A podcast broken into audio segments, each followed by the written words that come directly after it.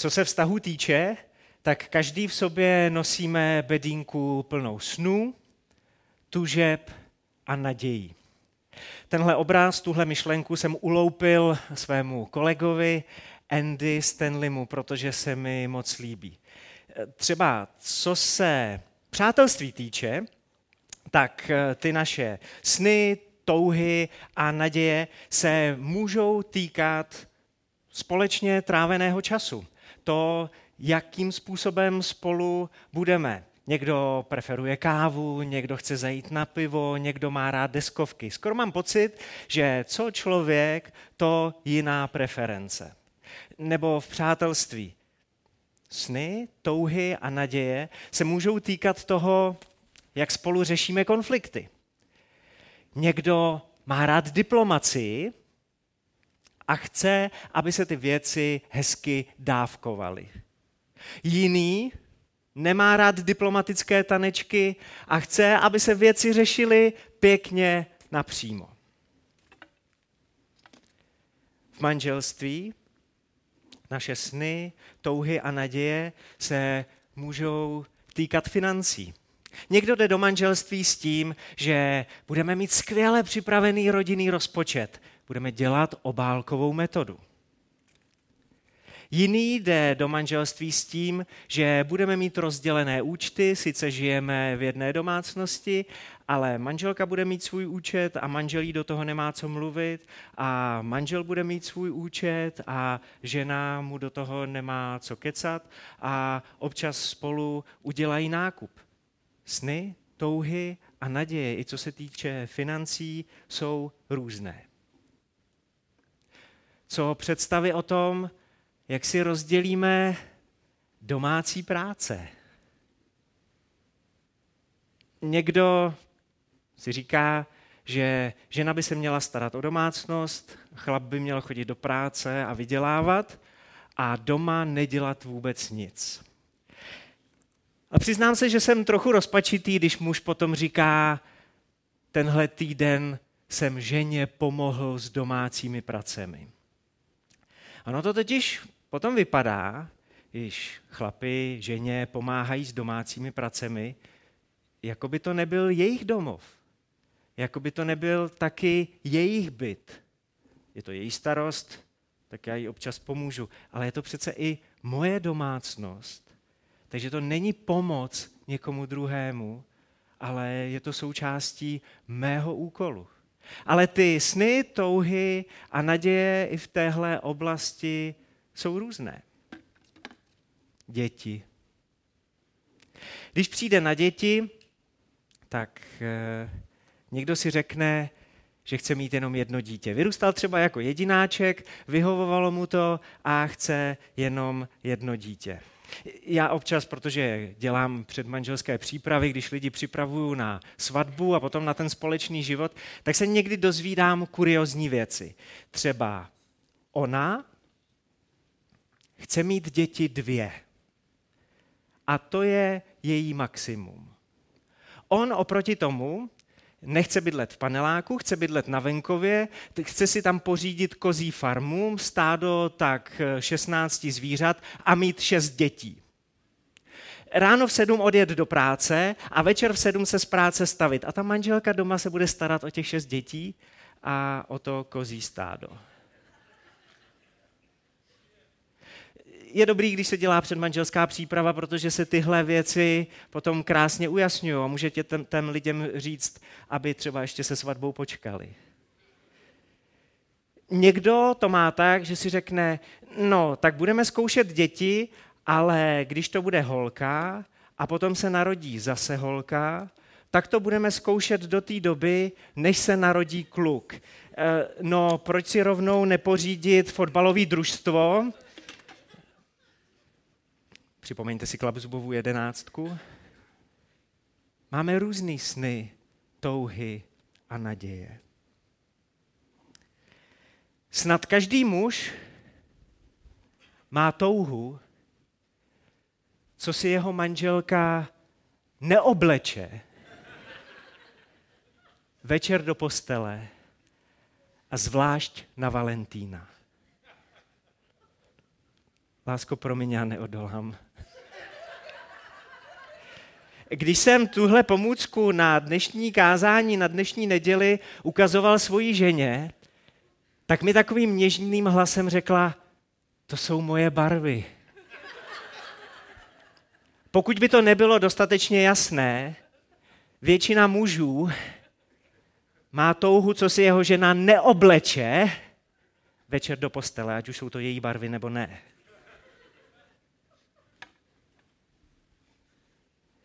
Všichni v sobě nosíme bedínku snů, tužeb a nadějí. Pokud mě miluje, tak udělá to a to. Pokud mě skutečně miluje, tak nebude dělat to a to. Pokud, mi, pokud jí na mě skutečně záleží, tak tohle bude říkat a tohle říkat nebude. A tak v určitou chvíli přátelství, chození, zásnup, nebo když spolu ty dva stojí u oltáře, tak uděláme to, že vezmeme tu svoji bedínku a hodíme to na toho druhého.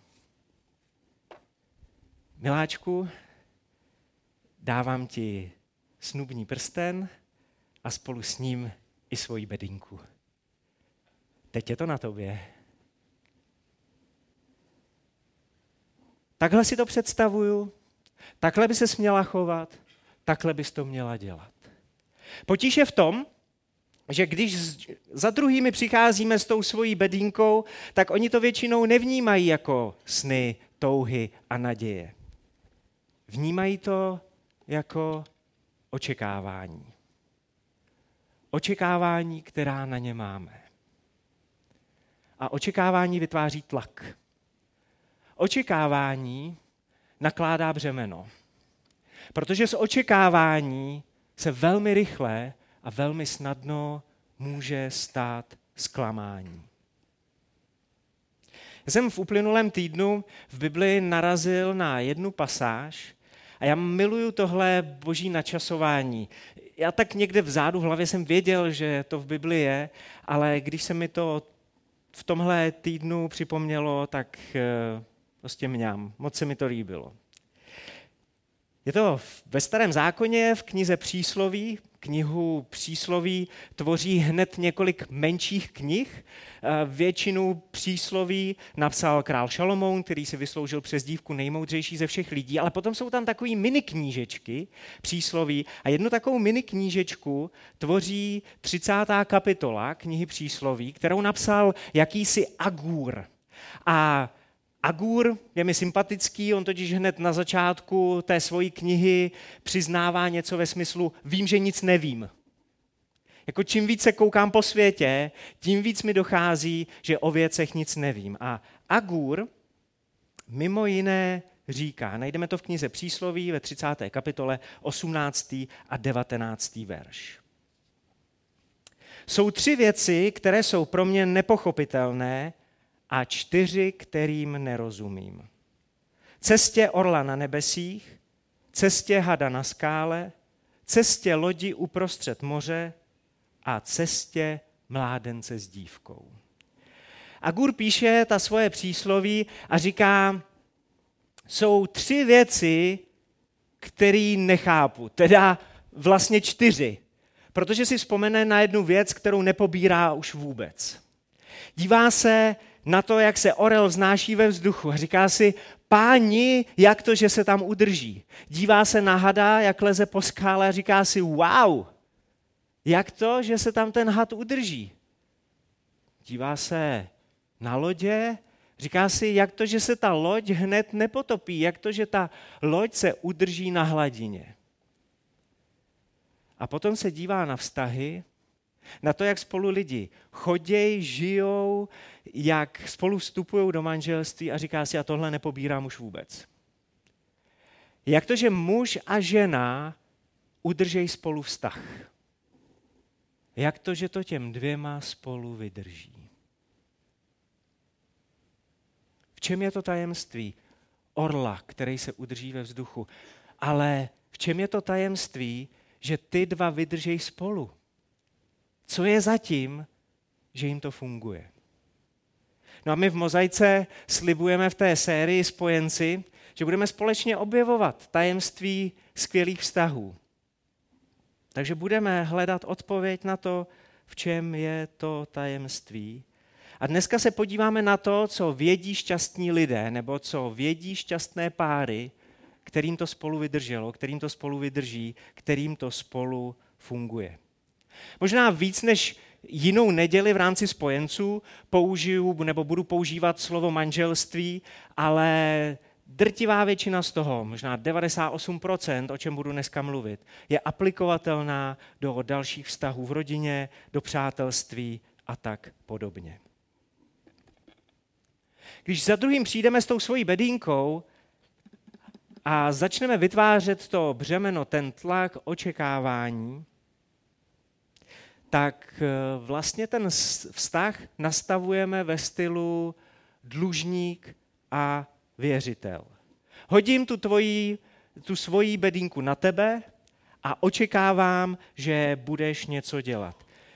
Postupem času začnu jako přítel nebo jako manžel věřit tomu, že mi dlužíš, aby se splnily ty věci, které já v sobě nosím, po kterých toužím, po kterých eh, s ním, ke kterým vzhlížím s nadějí.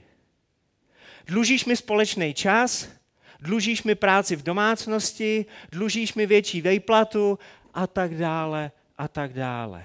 Dlužíš mi. Tohle se od tebe očekává, tohle bys měla, tohle bys měl. Řekněte mi ale, jakou míru vděčnosti projevujete lidem, který pro vás dělají to, co od nich očekáváte. Jak moc jste vděční lidem, který prostě dělají to, o čem se domníváte, že vám dlužej a že dělat mají. To, že mi tohle dáváš, to, že tohle pro mě děláš, je naprosto v pořádku, protože tak to má být. Tohle mi totiž dlužíš. Kolik vděčnosti? No minimum. Minimum vděčnosti projevujeme lidem, o kterých si myslíme, že nám něco dluží. Jestli si myslíš, že ti tvoje žena něco dluží, tak šetříš vděčnosti. Jestli si myslíš, že ti tvůj muž něco dluží, šetříš vděčnosti. Jestli si myslíš, že ti tvůj přítel něco dluží, šetříš vděčností. Prostě děláš jenom to, co se od tebe čeká. Co dělat máš? Víte, jak poznáte v přátelství nebo v manželství, že ten vztah funguje jako věřitel a dlužník? V takovém vztahu je málo vděčnosti a hodně kritiky. Manžel přijde domů, rozhlídne se a zjistí, jaký úkoly manželka nesplnila. Nenaplnila jeho očekávání. Když to dělá, proč jí chválit? To je v pořádku. Když to nedělá, je potřeba jí srovnat, aby věděla, jaký očekávání mám. Protože teď je to její bedínka. Ale tohle je naprosto blbě. A já to pro jistotu říkám, kdyby si některý z vás, pánové, mnuli ruce, že konečně něco takového zní v kázání. Ne, já to říkám jako příklad něčeho špatného. Protože manželství není vztah věřitel-dlužník. Přátelství nemůže být vztah věřitel-dlužník. No ale co potom s tím? Mám předstírat, že žádný sny, touhy, které se týkají mýho času, toho, jak funguje naše domácnost, nebo těch našich šesti dětí, eh, mám předstírat, že mi na tom vůbec nezáleží. Že nemám žádný sny, že nemám žádný touhy, že nemám žádný naděje. Mám o tom mlčet nebo mám o tom lhát? Funguje to jinak. Ale šťastní lidé vědí, šťastné páry vědí jednu zásadní věc. Ten druhý mi nedluží vůbec nic. Šťastná manželství fungují ne jako věřitel dlužník, ale on ví, že mu jeho žena nic nedluží a ona ví, že jí její muž nic nedluží. Nedluží si vůbec nic. A to je naprosto radikální. To je naprosto radikální věc. Ale funguje, protože tak fungují skvělé vztahy. Kdo si řekl, že láska dělá pro druhého to nejlepší? Láska říká, chci pro tebe dělat to nejlepší a ty mi na oplátku jako splátku nemusíš dávat vůbec nic. A to je naprosto radikální princip. Ale jestli chcete mít skvělý vztahy, tak ho žijte ve svých přátelstvích, ve svých rodinách, ve svých manželstvích. Chci pro tebe dělat to nejlepší a ty mi na oplátku jako splátku nemusíš dávat vůbec nic, protože mi vůbec nic nedlužíš. Napodobujte tedy Boha jako milované děti a žijte v lásce, jako i Kristus miloval nás a vydal sám sebe za nás jako dar a oběť Bohu v příjemnou vůni. Tohle napsal apoštol Pavel. Tenhle citát pochází z Nového zákona, z dopisu Efeským, z dopisu církve do Efezu a je hned ze začátku páté kapitoly. Napodobujte tedy Boha jako milované děti a žijte v lásce, jako i Kristus miloval nás. A vydal sám sebe za nás jako dar a oběť Bohu v příjemnou vůni. To, jak zacházíme s tou naší bedínkou, často vychází z toho, co jsme viděli doma. Co jsme zažili, když jsme vyrůstali ve svojí rodině. A jsou věci, které nechceme opakovat, protože se nám nelíbily u našich rodičů. Jsou věci, kterým se sem chceme vyhnout. A potom jsou věci, které naopak chceme zopakovat, protože se nám líbily, jsou věci, které chceme napodobovat. Někdy to funguje líp, někdy to funguje míň, ale do toho přichází Bůh a říká, je tady ještě něco lepšího. Je tady ještě něco lepšího. Napodobujte mě. Ve svých vztazích napodobujte mě, protože jste moje milované děti a tak jako já miluju vás, tak to žijte ve svých stazích, ve svých přátelstvích, ve svých rodinách, ve svých manželstvích. Chovejte se úplně stejně, napodobujte to, jak já se chovám k vám. Napodobujte tedy Boha jako milované děti a žijte v lásce, jako i Kristus miloval nás a vydal sám sebe za nás jako dar a oběť Bohu v příjemnou vůni. Je tady spousta lidí, kteří jsou křesťané, kteří věří v Boha už dokonce několik desítek let. Je tady spousta lidí, kteří věří v Boha nějakou dobu, ale už to taky prostě nějaký duchovní mazáci. Řekněte mi, když jste naposledy od Ježíše slyšeli, já jsem za tebe umřel na kříži a budeš to mít na talíři po zbytek života. Dlužíš mi to, já ti to neustále budu připomínat, budu tě tím vydírat, budu tě tím tlačit ke zdi. Miluju tě a ty mi to musíš splácet. Tohle Ježíš nikdy neřekl. Kdyby to řekl, tak kdo z nás by se chtěl stát křesťanem? Jako jdi do chomoutu s Ježíšem, aby ti neustále omlacoval o hlavu to, co pro tebe udělal a že mu to musíš splácet. A protože budeš žít na věky, tak nejenom na téhle straně věčnosti, ale budeš to slyšet i na té druhé straně věčnosti, na té straně věčnosti, která trvá tak báječně dlouho. Ne, Bůh, Ježíš, s náma nerozjel ten vztah věřitel-dlužník. Miluju tě a ty mi nedlužíš vůbec nic. Obětoval jsem se za tebe, říká Ježíš, a ty mi to vůbec nemusíš splácet.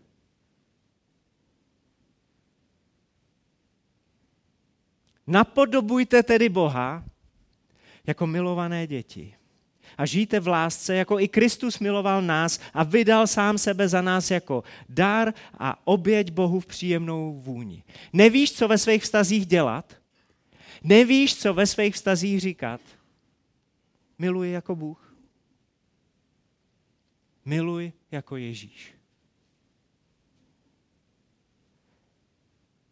Miluj, jako si Bůh zamiloval tebe.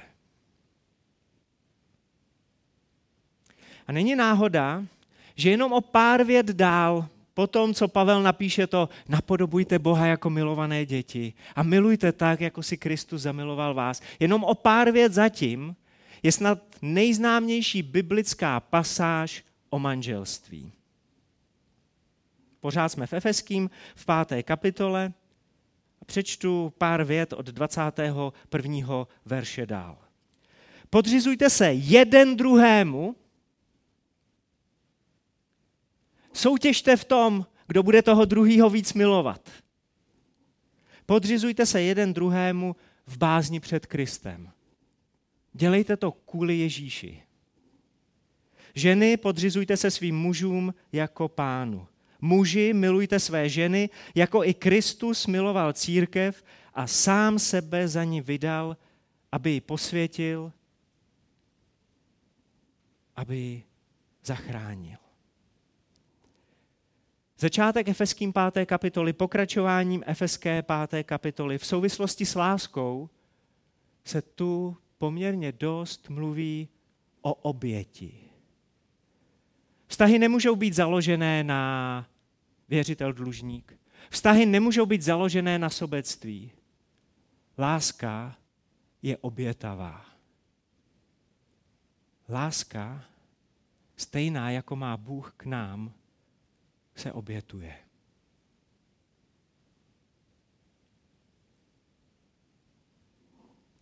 Když Bůh stvořil člověka, když Bůh stvořil Adama, Přemýšleli jste někdy o tom, pokud znáte tenhle příběh, proč, eh, když Bůh vzal nějakou hromadu hlíny a udělal z toho hezkýho chlapa, proč úplně stejným způsobem nepostupoval, když chtěl přivíst k Adamovi Evu?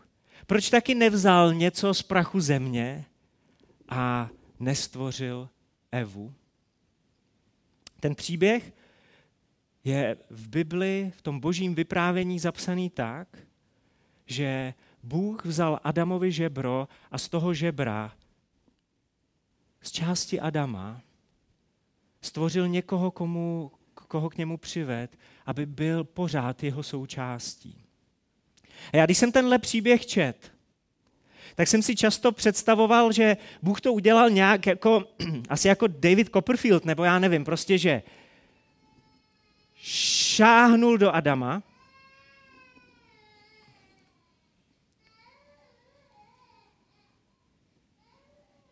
a to žebro z něj vyndal a udělal voila, tady jí máš.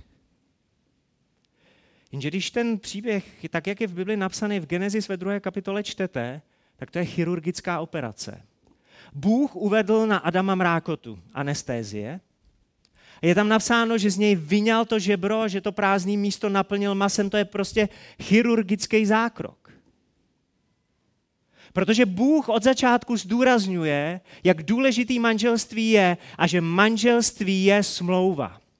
Ve starověku totiž se nepoužívala fráze uzavřít smlouvu, ale tak to stojí i v hebrejštině rozseknout smlouvu nebo rozříznout smlouvu, protože když dvě strany uzavíraly smlouvu, byla u toho zvířecí oběť, tekla u toho krev. Aby se ukázalo, jak závažná ta smlouva je. Že na té smlouvě záleží. Bylo to znamení, jakou cenu ta smlouva má. A už v knize Genesis byla prolita krev. Adamova krev. Aby Bůh zdůraznil, jak vzácnou cenu, jak velkou cenu má manželství. Jak vzácnou cenu má manželská smlouva. Láska je obětavá.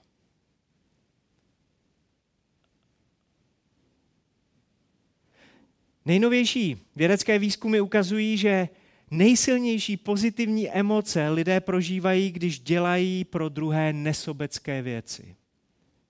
Jak říká Filipěnci, ten, kdo se dělí o lásku, bude nakonec obohacen, ne ochuzen. Láska je obětavá a je to něco pro skvělé vztahy. Ten, kdo se dělí o lásku, nakonec na tom bude líp, než když začal rozdávat. Bude toho mít víc. Bude si s tím druhým blíž. Šťastní lidé, šťastné páry vědí, že jim ten druhý nic nedluží. Chci pro tebe udělat to nejlepší a ty mi na oplátku jako splátku nemusíš dát vůbec nic.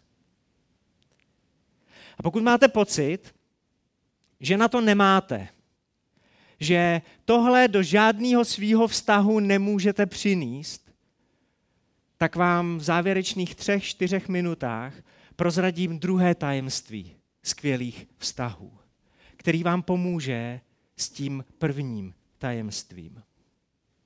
Šťastní lidé, šťastné páry totiž vědí, že občas je potřeba házet věcmi. A teď nemyslím italskou domácnost, teď nemyslím to, že šťastný páry jsou ty, který po sobě házejí doma talíře, nebo kladiva, nebo jiný nářadí. Tenhle princip najdeme zase v Bibli, v Novém zákoně, v, první, v prvním dopise Petrově v páté kapitole, kde je napsáno. Všichni se oblečte v pokoru. Zase, podřizujte se. Všichni se oblečte v pokoru, jeden vůči druhému, neboť Bůh se staví proti pyšným, ale pokorným těm, kdo se podřizují, dává milost. Pokořte se tedy pod mocnou boží ruku, aby vás povýšil v příhodný čas. Všechnu svou starost uvrhněte na něj, neboť mu na vás záleží. Všechnu svou starost, doslova to je všechno, o co se staráte, všechno, o co máte péči, všechno, na čem vám záleží, Prostě vemte tuhle bedínku, neházejte ji na svoje přátele, neházejte je na svoje snoubence, neházejte je na svoje manžele, vezměte tu bedínku a hoďte to na Boha. To je to nejlepší, co s tím můžete udělat. Možná se vám špatně bude vysvětlovat, když nechcete doma vysávat. Já jsem to hodil na Boha, lásko. Víte, jak to myslím? Všechno, na čem vám záleží, uvrhněte na něj. Je potřeba s Bohem probrat tu bedínku.